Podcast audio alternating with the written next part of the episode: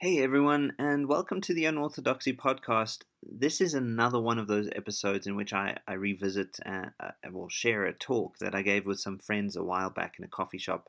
The sound is, um, as with some of the others, not the best, but the ideas are the thing that I think are, they're just too fascinating not to share. So the talk is on a subject I find endlessly compelling. It's the idea of mass persuasion, how it happens, how it works what's going on when the masses are manipulated.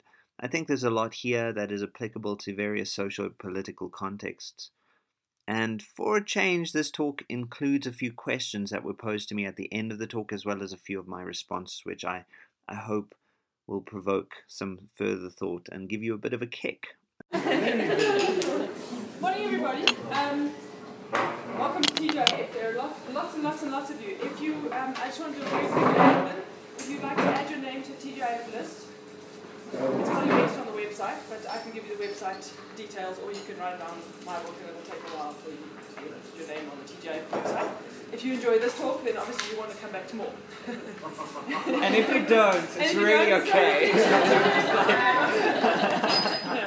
now, clearly, um, Duncan, Duncan Reyburn is a lecturer in visual arts and media studies at, at uh, Tukkies. And clearly, he, he's talking on advertising, and clearly, it's working. Not just, yeah. The blurb is, it changed a little. It'll, it'll be okay. Thank you, Duncan. Thank you, thanks. Uh, yeah, thanks for, for waking up at this obscene hour. I really appreciate it. Okay, so I'm going to be talking about mob gods. Context. I'm fascinated by something that is known as the critique of ideology. Uh, for example, coffee machines. No. And so, ideology is basically this thing that that our brains are configured in, or our minds. Let's not call them brains. Okay, our minds are configured in such a way that when we are confronted with a field of ideas, they appear in a kind of prearranged order. So there's a one philosopher called Hans Georg Gadamer says that, that this is what he would refer to as the fore-structures of understanding. So when you look at something, you just go, of course, that's how it is. But nothing is the way it is, it's the way it appears to us. So the thing that I'm going to be discussing is the way that ideology appears to us, especially when we're gathered in groups or mobs. Ta-da! Um, yeah. Um, what, so Sean is just, I don't know, for those of you that couldn't hear, started calling stone him. Please don't. I, I, um, I will be saying a few contentious things because I think contentious things are fun, but it's because I'm interested in the critique of ideology. I like challenging things that we take for granted, even if I don't provide you with answers. That's okay. Okay, so my, my basic structure is I'm going to be looking at what a mob is, what makes it up, how it, how it looks. Then I'm going to be looking at mob gods, which is my term for things that people gravitate towards, especially in order to be persuaded or manipulated. Uh, so, for example, provocative titles of talks like mob gods seem to persuade people uh, to show up. And then I want to look at the specifically in Christian theology, the idea that God Himself is a critique of ideology. That's not the way most people would understand God, because God is, is more like the thing that kind of supports the system. But I would say that God, if you if you really get into the biblical theology, not into Christian culture, you discover that God is actually rather subversive and actually is constantly challenging the things that we take for granted. And he, that, that's sort of especially as the Bible presents him. So, a mob. Um, these are the characteristics of the mob. The first one is, um, and I'm going. Uh, let me give you a bit of context. So, I've been reading a lot of uh, a guy named Edward Bernays, who I will come back to. This guy uh, is known today as the father of PR. One of the things he did that you're all familiar with, is he conv- convinced people that the official American breakfast is eggs and bacon. It was toast and coffee, but now it's eggs and bacon. And we all, whenever you go out for breakfast, you think, I'd like eggs and bacon. Why did he do it? Because he wanted to boost bacon sales. not enough pigs were dying. So he was just like, got to kill some more pigs. Here we go. Um, and that's how it happened. So, so he, he also at a stage convinced uh, women specifically to smoke because it was very non-PC for women to smoke. It was okay for men to smoke, but he convinced women to smoke. It's all manipulation, right? He, he was also involved in, uh, in convincing people that, uh, I think uh, there was one nation in particular, he got involved in the politics. So his theories are very interesting because he came up with these theories on how to persuade people based largely on the work of uh, one of the writers was Gustave Le Bon. Gustave Le Bon's writings were then very influential also to Adolf Hitler in setting up totalitarian a totalitarian state. So what I find interesting is Bernays, oh, Bernays is also the guy who invented consumerism. We're all wearing very, very different clothes today because this guy came along and said, you should wear different clothes to express yourself. And I'll get to, to how the, that mechanism works. So he, he Bernays invented consumerism, and Hitler enforced totalitarianism using the same ideas. By the way, Bernays' thinking was also something that was taken up by Joseph Goebbels, who was Hitler's propaganda master, kind of minister. minister of propaganda. Although it was called something else, Minister of Truth or something, uh, which is uh, a very loose use of the word truth. Okay, so this is, these are the guys that I'm kind of referring to. And Le Bon says that the, the first thing about a crowd is that it it is governed by what he calls the law of mental unity. This law of mental unity means that if you walk into a place and everyone's sort of randomly aiming for something else, that's not, from a psychological perspective, a crowd. A crowd is when everyone is unified around some specific aim or goal. But what's interesting is the unity of a crowd is not unity in diversity, it's unity in uniformity. So everyone conforming to the same kind of thinking. So there are different thinkers that come along. There's a guy named Kenneth Burke who, who regards persuasion to be hinged around something called identification. Everyone gathers around one thing. It's the one thing that they focus on. He also calls it consubstantiality, just to irritate people. Um, um, and then Rene Girard comes along and says this, this consubstantiation is actually rooted in an, uh, what he would call undifferentiation, which is just another way of saying uniformity. Okay, so that's the, the starting point. Of course, the result of having perfect uniformity is that you get anonymity. Very powerful because the person in the crowd becomes anonymous in a number of ways. I'm going to name one. One of them is that intellectually they are reduced to the, the lowest IQ. IQ is the wrong word, but you know, the lowest intelligence quotient is, is the thing that actually dominates. If you are an intellect, intellectual and you go into a crowd, you are now stupid. That's basically how a crowd works. So, so crowds are not intelligent and therefore credulous. Okay? So there is anonymity. It also creates a sense of immense power because in a crowd, in a mob, you can do whatever you like and you can get away with it. So this happens in things like the Arab Spring, uh, the riots in London. Everyone's doing it. Let's steal TVs. Why would you want to steal a TV? If you can explain that to me, I would be a much better, more enriched person, I, I suspect. Okay, or worse. I can't remember uh, the difference. So crowds are credulous. The thing that crowds need is simplicity. You cannot convince a mass of people of something that is very complex. This is fascinating from an ideological perspective because politically, things need to be digestible. If you, if you want to get people to, to just accept something, make sure that it is in bite sized form if you want to get newspapers to sell, make sure that your headline is catchy. You'll notice that Tolstoy's work doesn't do so well these days. but the Pretoria News is doing fine. And, and that is, is an interesting contrast. You'll notice that most, uh, just from a, since we're in a sort of Christian setting, most Christians don't read the Bible.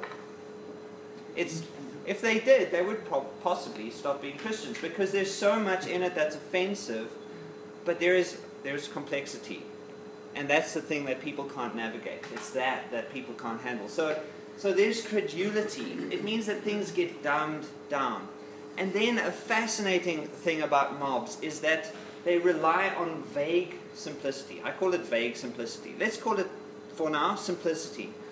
So, very complex ideas get reduced to very simple, bite sized formulations.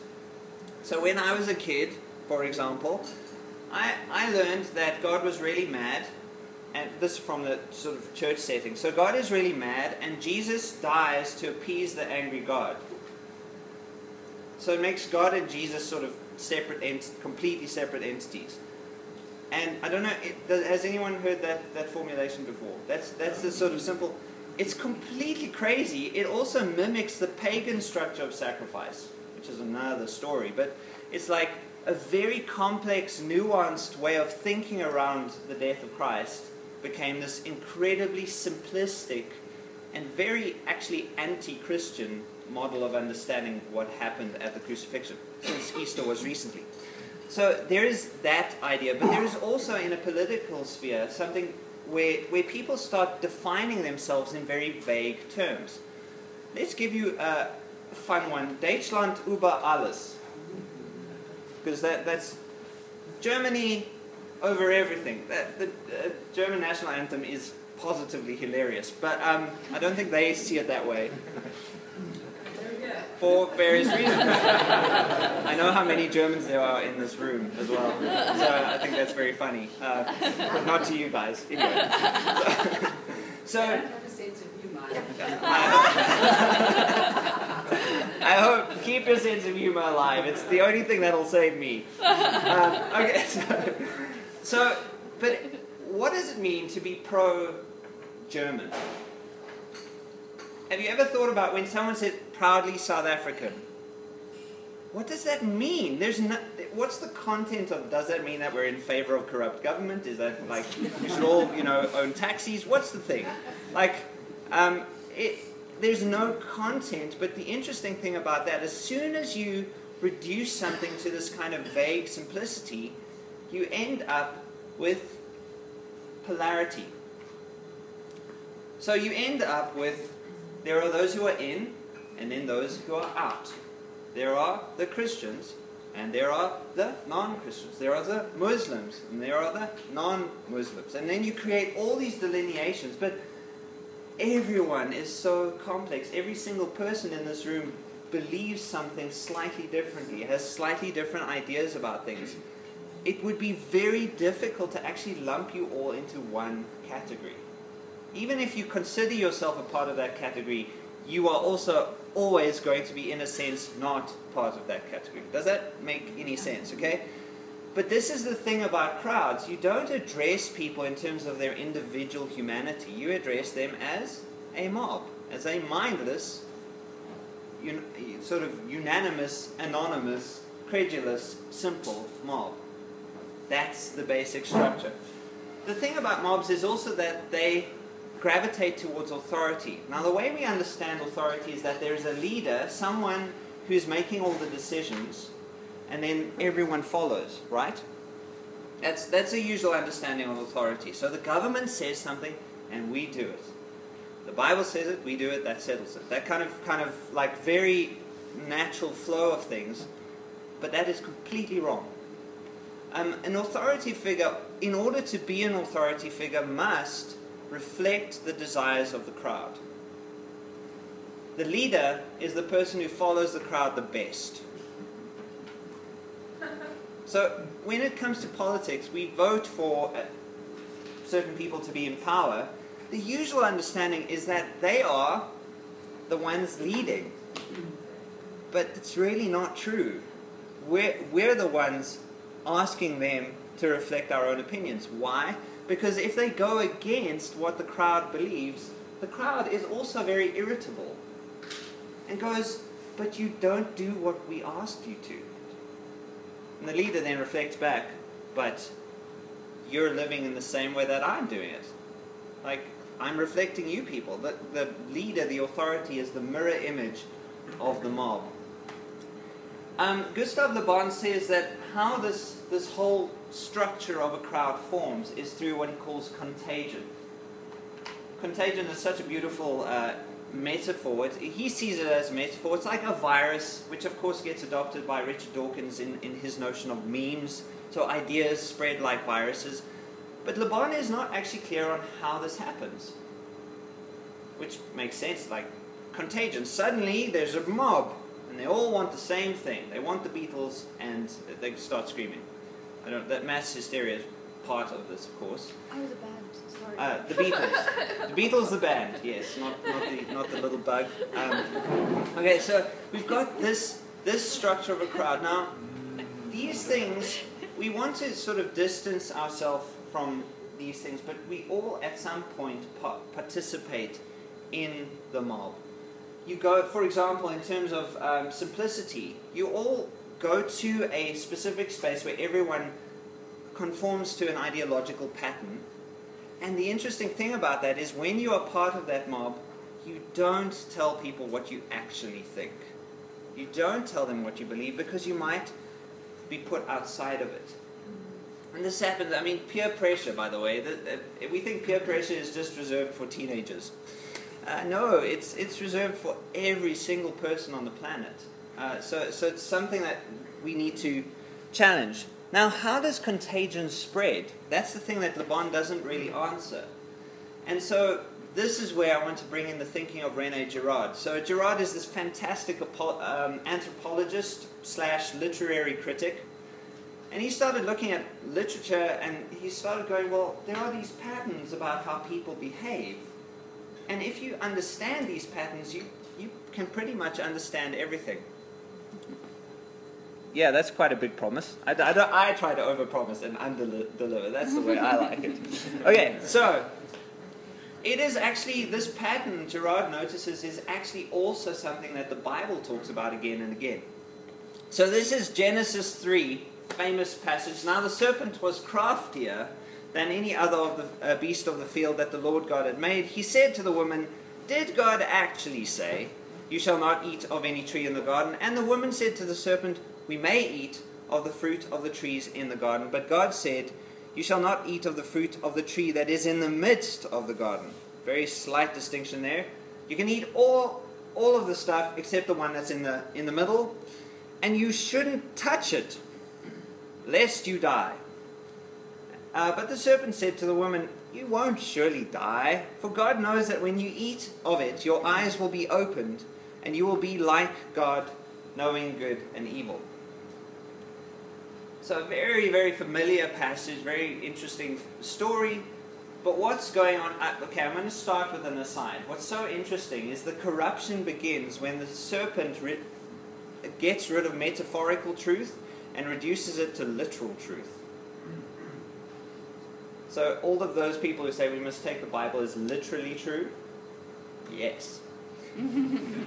it's a lot like what the serpent did in the garden. Interesting. Okay, so there's that, but that's that's a total aside. Okay, the thing that I find interesting here is that Eve doesn't want to eat the fruit until the serpent comes along and says, "But you do want the fruit, and why do you want the fruit? Because there's this God that you want to be like.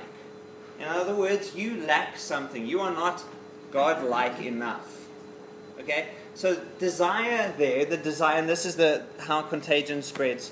Desire is always mediated. All desire works like this. There is always a subject. There is always a model, a mediator of some kind. There is always an object, and then there is a goal. I'm sort of modifying Girard's theory slightly here. So there is something you want that the object is going to help you achieve, but the object is something you want only because there is a model. Someone, in other words, who you can copy. And this is a pattern that, that once you understand this, you understand desire. Two kids want the same toy. Why? Because the one kid wanted it first. Why did that kid, want it first? Because the parent put it in front of them. So there's this constant interplay of desiring through the other. And this is how contagion spreads. So one person starts to desire through the other. That becomes a kind of pressure. All decision making happens through pressure of some kind.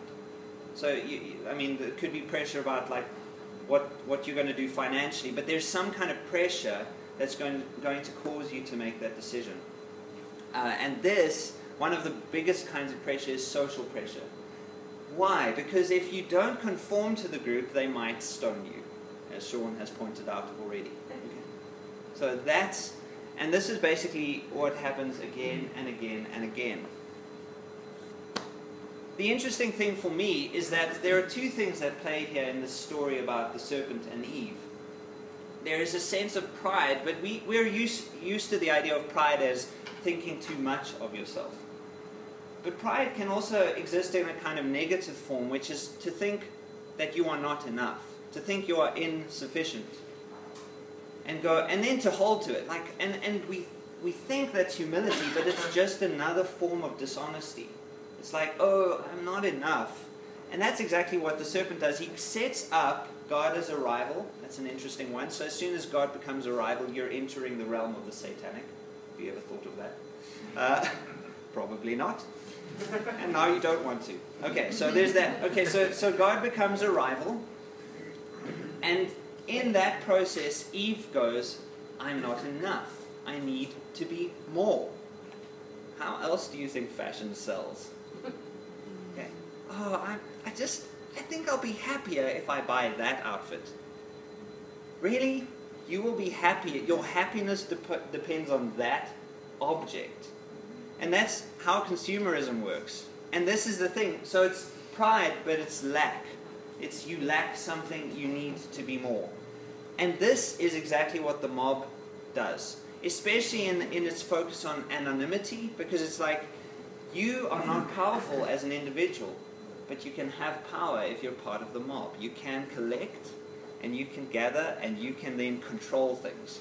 And if you end up scapegoating someone, stoning them, or just uh, obliterating, obliterating their name in the media, for example, it's okay because you're part of the masses. You're not the one being scapegoated, so you're safe. And that's what, what people actually rely on is a kind of safety. And this is exactly what Bernays points out. This is his kind of a, a nice summary of what he's doing. The ideas of his new propaganda are predicated on sound psychology, fair enough, based on enlightened self interest. Enli- I love how he calls self interest enlightened. I mean, every mystic in the history of humanity would go, that would be the opposite of enlightenment. But he goes, no, it's, this is enlightenment. This is, you're a better human being when you're self interested. And then you get people like Ayn Rand who is, you talk about the virtue of selfishness. Ayn Rand is fantastic not to read. Uh, you should just never do it. Okay, so um, as an example, so this self interest is what guides the mob, guides us as people. Uh, I'm including myself here in this. So, Will Irwin from 1911 said this. Uh, this is actually one of the things that Bernays quotes. He says, We prefer to read the things we like. Our interest in the news increases in direct ratio to our familiarity with its subject, its effects on our personal concerns, and to the general importance of the persons or activities which it affects. Our personal, so it's our familiarity. Do we know about it? If we don't know about it, it doesn't really matter, does it? Because it's not about me. It's not my personal concerns, therefore, I'm not going to pay attention to it. And if it doesn't reflect my concerns about people who are important, also put it away. And this is really true. Like, how many of you deliberately go out and read books you don't like? You, you know ahead of time, like, mm, not interested in that subject. I don't see a lot of people owning up. Ah, I love books. Um, it's, it's something that I've become aware of and have therefore deliberately gone out to read books that I might not agree with. It's a great way to grow uh, intellectually. Bernays, for example, I think is is trouble, but but fascinating to read, uh, and I think that's we, we can learn a lot from things we, we disagree with. Uh, Bernays carries on, and I just I just think this is. look at how he twists the meaning of words, but this is exactly what needs to happen for the mob to agree. The conscious and intelligent manipulation of the organized habits and opinions of the masses is an important element in democratic society. Wait. We are manipulating the masses, and this is democratic. This is an absurd notion of democracy, but it is the prevailing one. Okay, so democracy, everyone has a voice, everyone is represented. Does the media represent everyone? No, it cannot. In fact, it represents the dominant ideology. That's how media works. That's how it sells. So the dominant ideology of our culture, one of them, one of them is that we love violence. South Africans, whenever they gather, they're always talking about some kind of violence. It can be metaphorical or symbolo- symbolic, but it's some kind of violence, and it's so interesting, and it's great to have a conversation about it. Why? Is this edifying in any way? But it's, it's the dominant ideology, and so news feeds right into that. It's interesting to also, when you travel, to look at the newspapers of other nations to look at the, the way that, for example, British newspapers hinge around politics. A very ridiculously simplified view of politics, but it's much more political than it is action orientated, violence orientated, as ours is. So Bernays um, is the, he, he basically says there should be this elite group. He calls this the invisible government. And their job is to engineer consent another interesting phrase. So the engineering of consent is what this elite group does. There can be a misconception that the elite group is actually intelligent, and this is Bernays' mistake. He thinks the elite group is really leading the masses, but what I'm pointing out is that no, the masses are leading the elite group. It would be, and uh, just as an example, I find this fascinating. There was a stage in Malema's career where he had no power, he had no money, he had no legitimate form of influence. And yet, he's still here. Largely because a bunch of people in the media went, This guy is always interesting. He says these ludicrous things. Let's keep on paying attention to him. So he had nothing that was legitimate, but it was created. It was his power was created. By the way, again, his his power works because he is reflective of a certain part of the mob. Okay, so there's no that uh, in certain other circles I would be stoned for just saying that. Okay, so the question that I want to ask is how does the crowd get persuaded? Obviously, there are questions around around these sort of characteristics of the crowd. What unifies a crowd? What do they believe? What will they believe? Uh, how, how simple can we make it to make whatever we're saying believable? Um, and then how, who can be turned into a scapegoat? I'll get back to this. How can the leader embody the focus of the crowd? So the mob gods are these things. Anxiety and flattery, a very bizarre combination. If you want to persuade people, start with flattery. I'm on your side. You're such a wonderful person. But you set up in that process a kind of anxiety. Have you ever noticed how difficult it is to manipulate people who are not anxious. If you are not anxious, you don't tend to care what everyone else is doing. It's like, well, that's your thing, that's fine, not my thing. Okay, so non anxiety is basically the key to not being manipulated. I'll get to how this is interesting in terms of Christianity as critique of ideology. Um, how does how do cosmetics get sold? You're, you're, you want to be your best, you, don't you? You should get some makeup to hide your face. You're going to get stoned. most of the funding, by the way, just uh, just look at sciences. Okay, science is far from objective in terms of where money goes. So, uh, the two most uh, prominent uh, most funded enterprises in science the military and cosmetics. You'd think it would be in something useful like AIDS research or steel, which is Allison's field, by the way.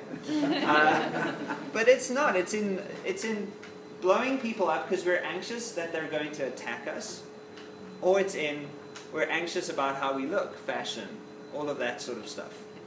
Okay, familiarity is an interesting one because familiarity breeds unfamiliarity.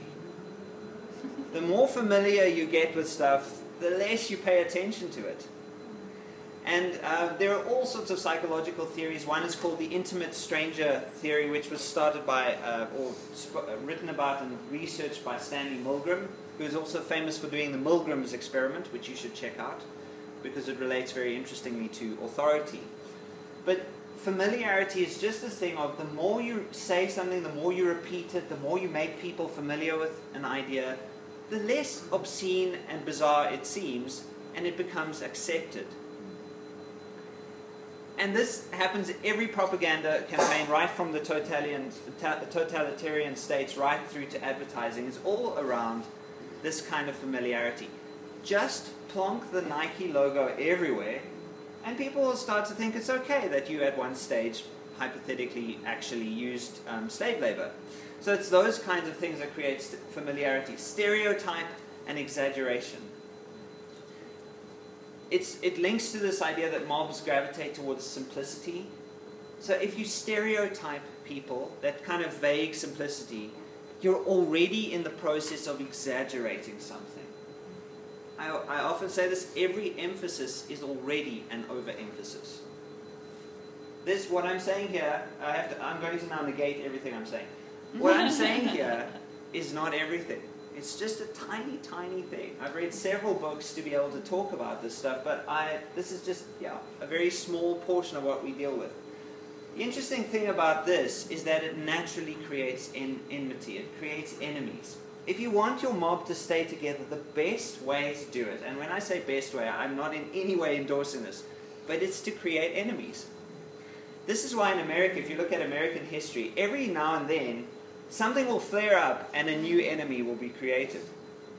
So you have the witch hunts of the 50s, for example, and you have recently, they were bombed by a few people, and so suddenly Saddam Hussein and uh, Al Qaeda and all of those, oh, it, that's their enemy. Now, the enemy is like a tiny, tiny group of people. It's really, really small and possibly even insignificant. I know they did some damage, but the degree to which they stereotype and exaggerate distorts the way that truth is adopted.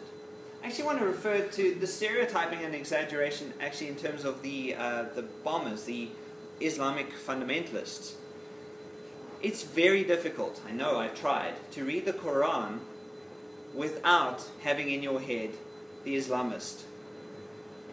Because that's the media image. So you get that. The Quran in no way legitimates that kind of violence. It doesn't.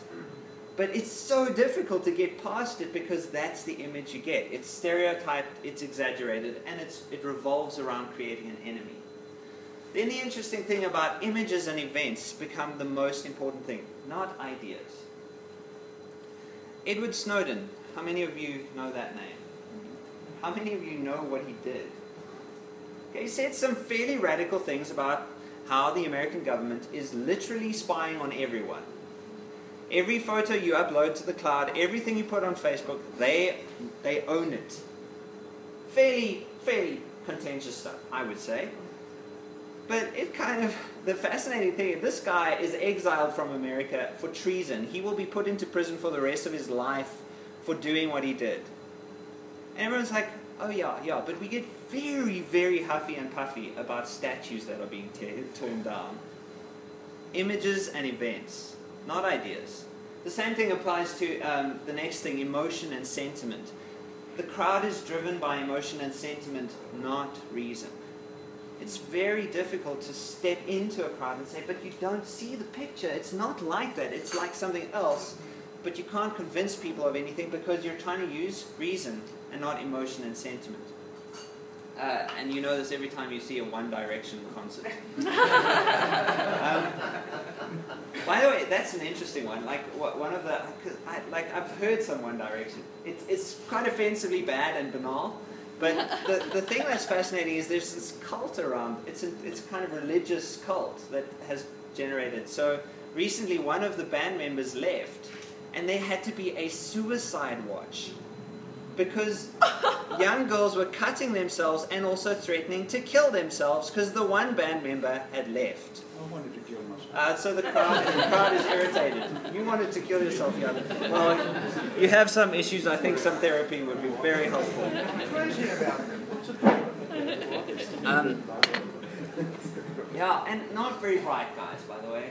Uh, when I was in the UK, because that, that's the first time I even heard of them, I, I was visited there in December, and I, suddenly there's this hype about One Direction, and on the TV there's this like brief clip where they're interviewing them.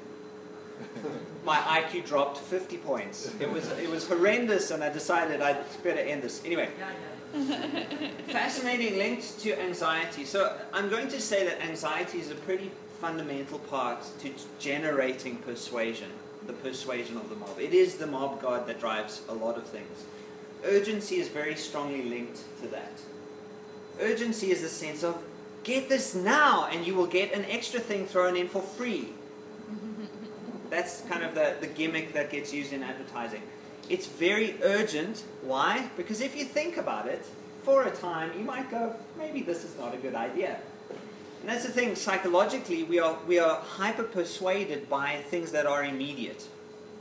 We see the thing in front of us, and the thing that's not there is it actually disappears. It's a bit like, you know, the minute you turn your head, everything behind you is it's gone. It doesn't exist. As far as I know, it's oh, it's still there. That's quite amazing. So Bernays says this, which is, I think, the turning point and, and where I want to start dealing with what it means to critique this ideology.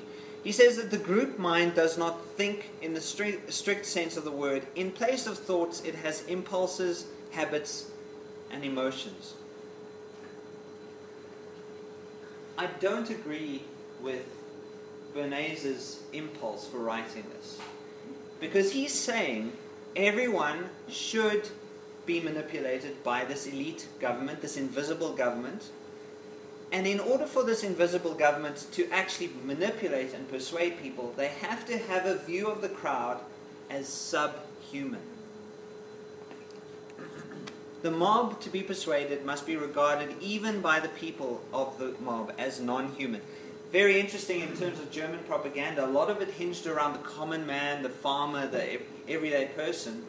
But it also appealed to the kind of a kind of distortion of, although not really, of Nietzsche's idea of the Übermensch, the overhuman.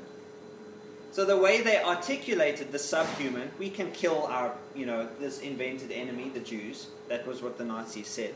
We can do this by making them subhuman, but in the process, they became subhuman too. Mm-hmm. Not, and that's the interesting thing about creating enemies. Um, as soon as you create an enemy, you make yourself into a non a non person.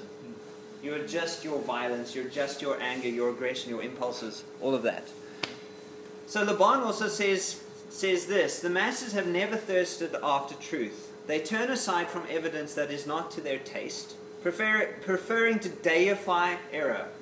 That's why it's a mob god. It's error that gets deified. If error seduces them, whoever can supply them with illusions is easily their master or their president, hypothetically.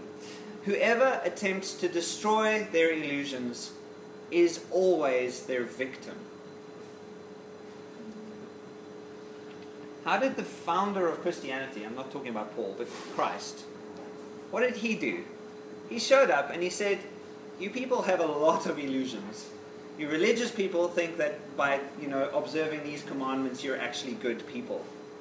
And you political people think you're you're good just because you have power. What happened to him? He destroyed their illusions and became their victim.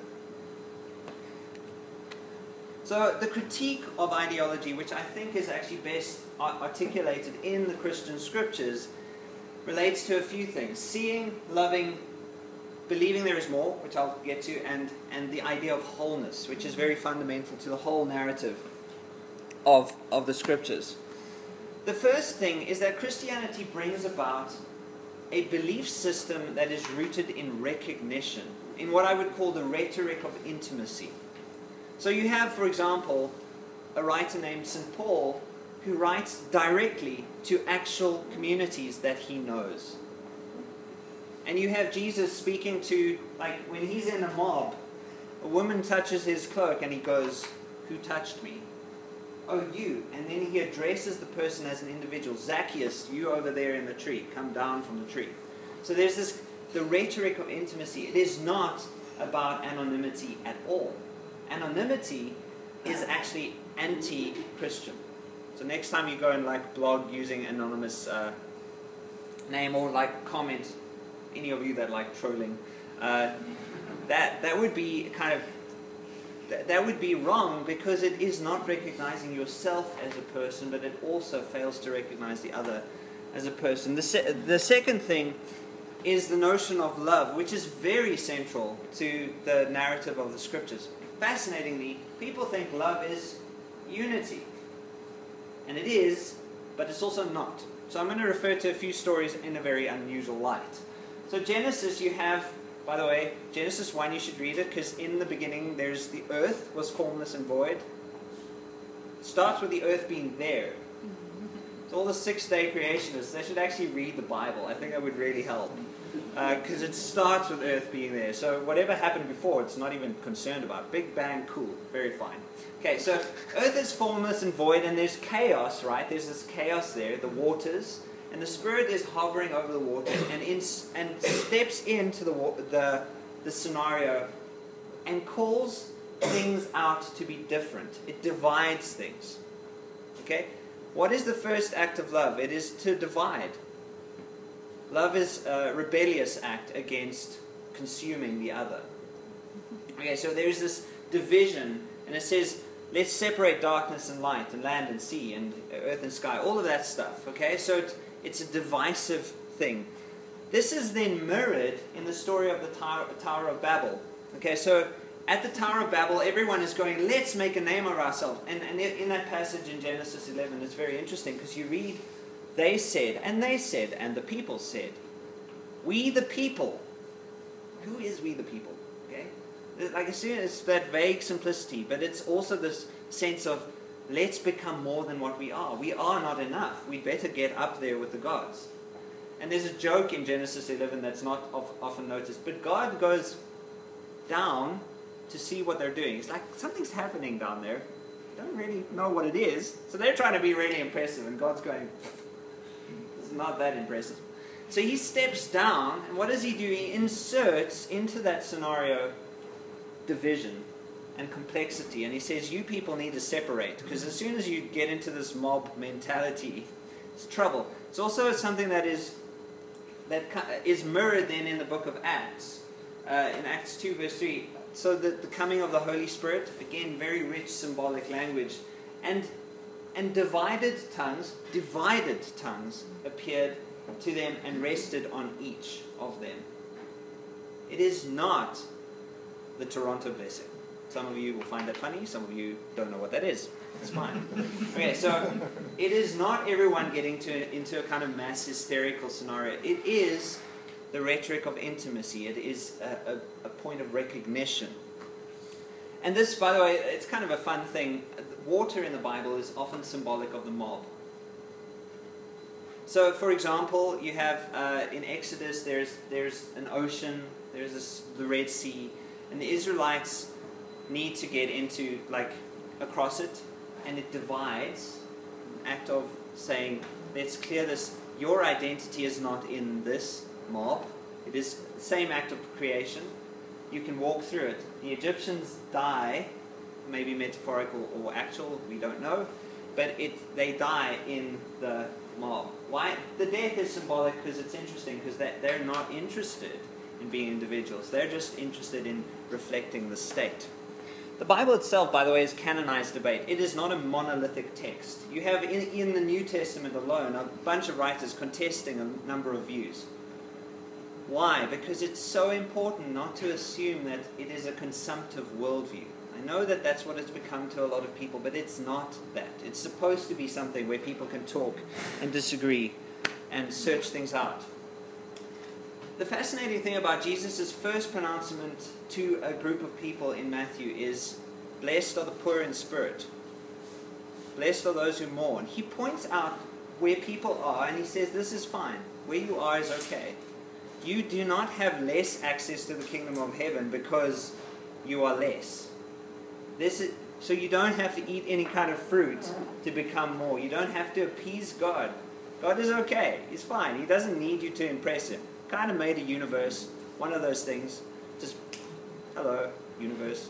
Okay, so it is a kind of announcement of radical inclusion as well. And you'll notice a lot of the rhetoric in the New Testament, Testament is around there is rain and it falls on the good and the bad.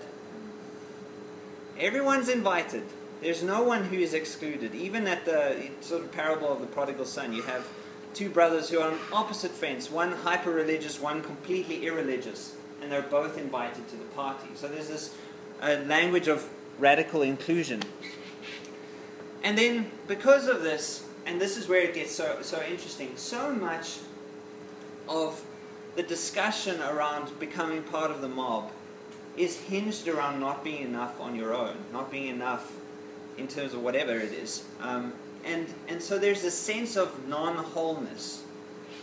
The scriptural narrative is one of wholeness. Wholeness is always present, wholeness is always there. You don't have to defend your ego.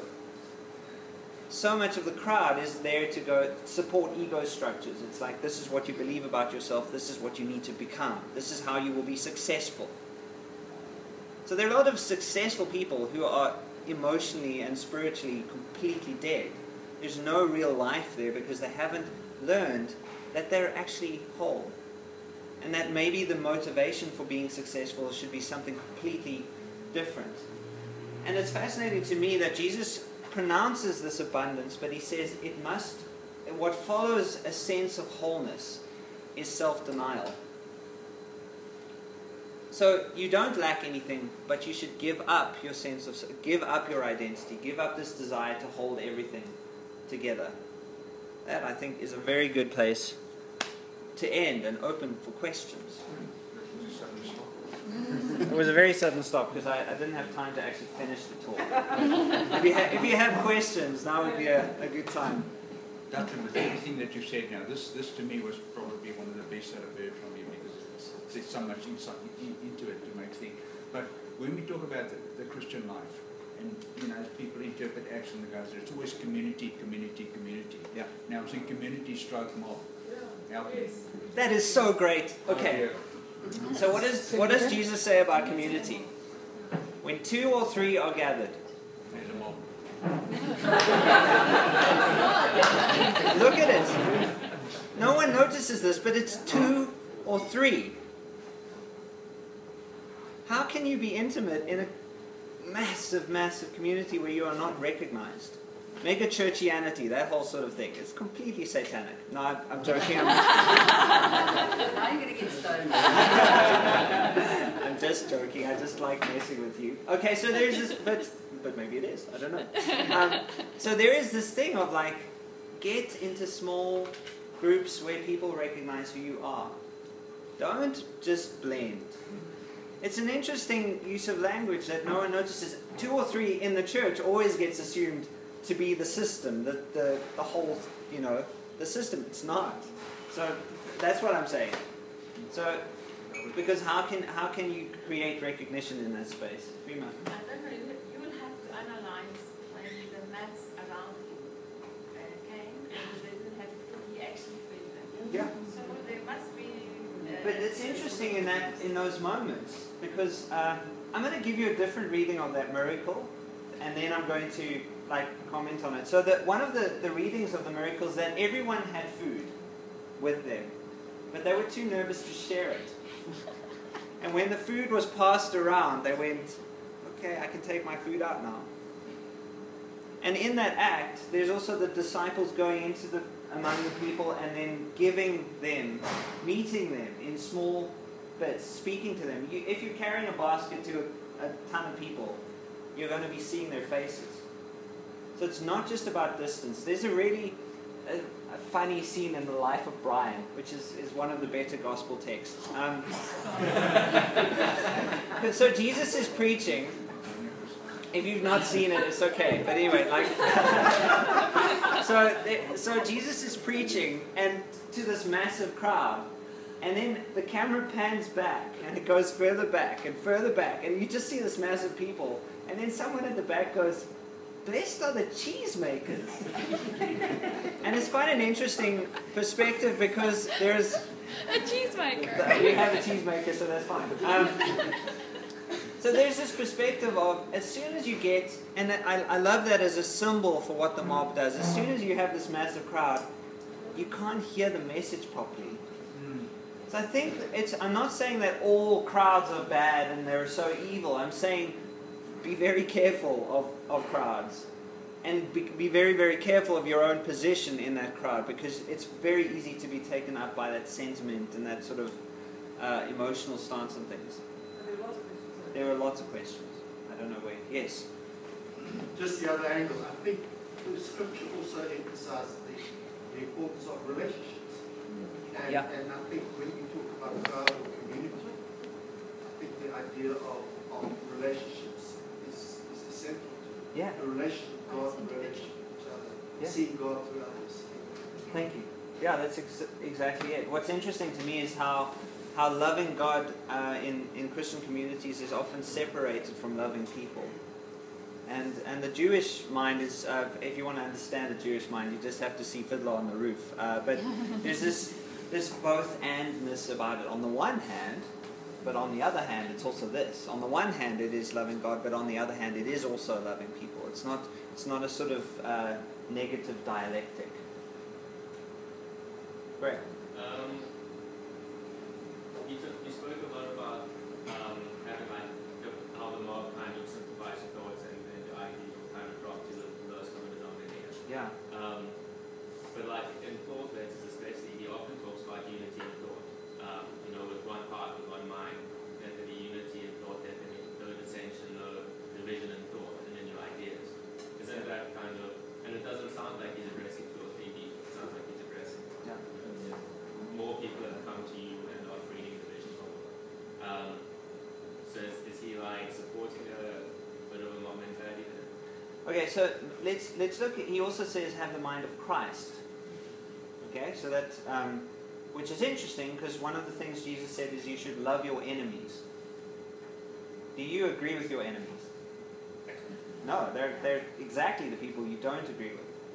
The issue is, and, and that's exactly why I mentioned this notion of love being being a divisive act, an act of recognizing that things are different, that people are different. So I think I think it, it's not necessarily have the same mind become clones.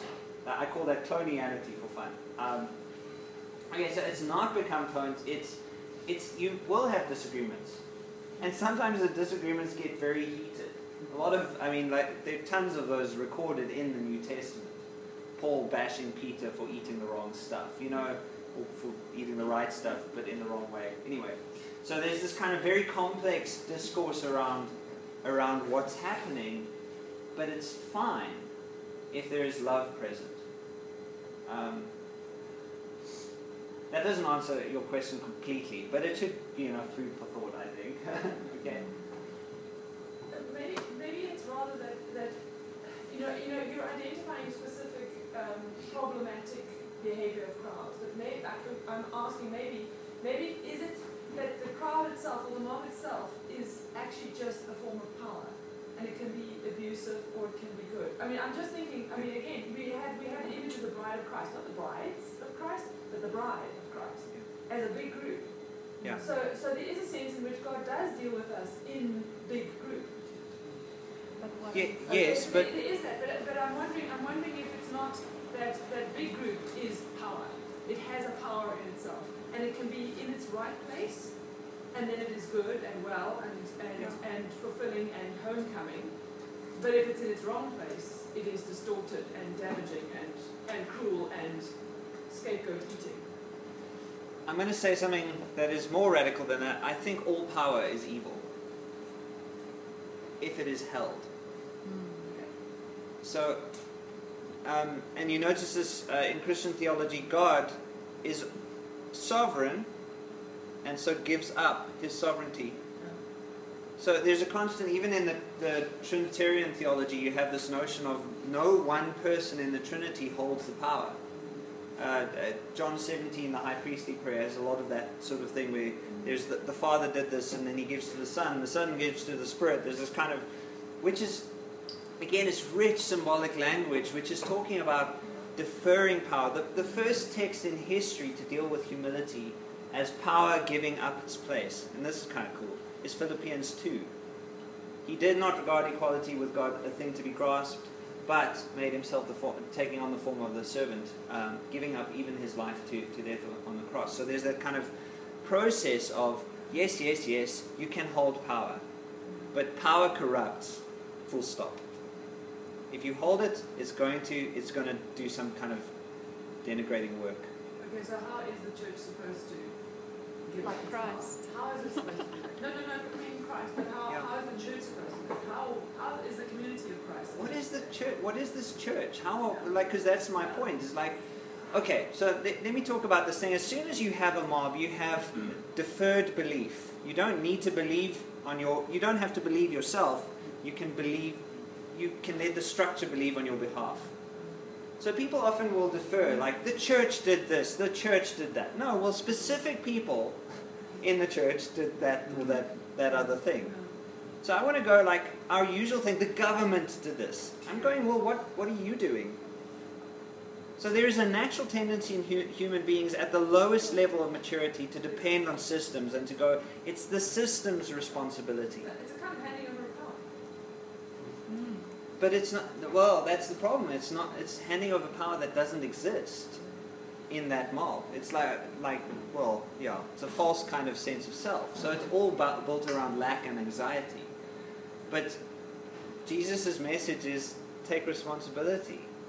The, the whole notion of metanoia, repentance, is a bad translation for that. But but metanoia, as as in renewing your mind, that's a that's a very key process that involves recognizing that you have the power to see where you are, to be seen by yourself and by others. I guess.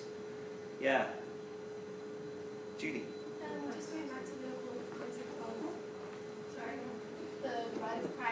concept of unity is one of the most powerful images Paul uses. Is talking about the body of Christ being Yes. diverse, but Thank you. unified in that diversity. Thanks. That's spot on. I have nothing to add. Karl Heinz. Um, you get the, the secular answer to mob mentality, uh, the knee-jerk reaction to its answer is individualism. Was? Indi- individu- individualism. Ah. Okay, yet today's individualism is the ultimate mob mentality. So you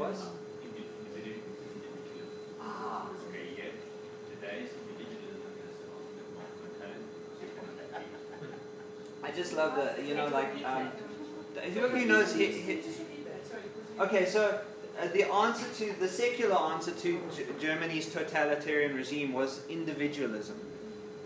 But you'll notice, and he said, so the, the thing is, in, individualism is the ultimate mob mentality. Um, because you need someone else to tell you that you're an individual. You're an individual like everybody else. I kind of, uh, I get that philosophy from The Incredibles, which is pretty good. Um, yeah, so individualism is the end of individuality.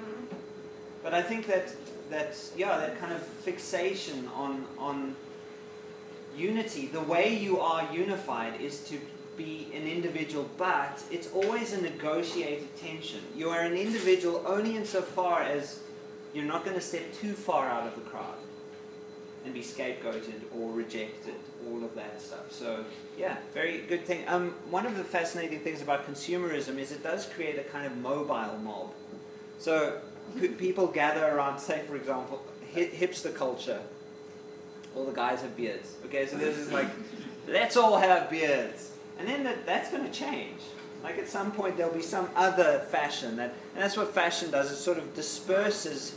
So, so consumerism can be a violent culture in a, in a sense. It is the, the negation of the individual, but it tends to create temporary groups, and so the violence never really escalates. It's it's just not a very good solution to, to the mob mentality, I find. I just, I just want to say, Yes.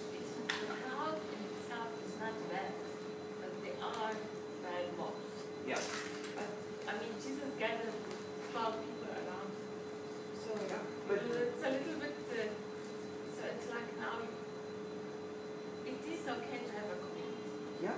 But only if they become bad, it's a mob, and then this applies to them. I'm, going, I'm saying as soon as there is a lack of recognition, a lack of face-to-face contact with human beings, then you have a problem. It doesn't have to degenerate into severe violence for it to be a problem.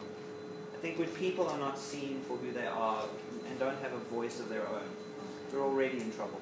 But they're Um, not healthy communities. There are definite, and that's why I'm saying healthy communities are ones where two or three or twelve in, are gathered, where you can see. I've been able to name a number of you. I know most of you, and that's quite cool. It's a small, it's a small gathering. There's still enough time, and there's still enough time for conversation, and you can chat to me afterwards. It becomes worrying to me when it's this sort of hype. There's this massive culture around it. I don't know. That's kind of, kind of. I know I haven't solved this, but I hope that I've given you enough that's provocative and interesting to go and be bewildered for the rest of the day. yeah. Dank je very much.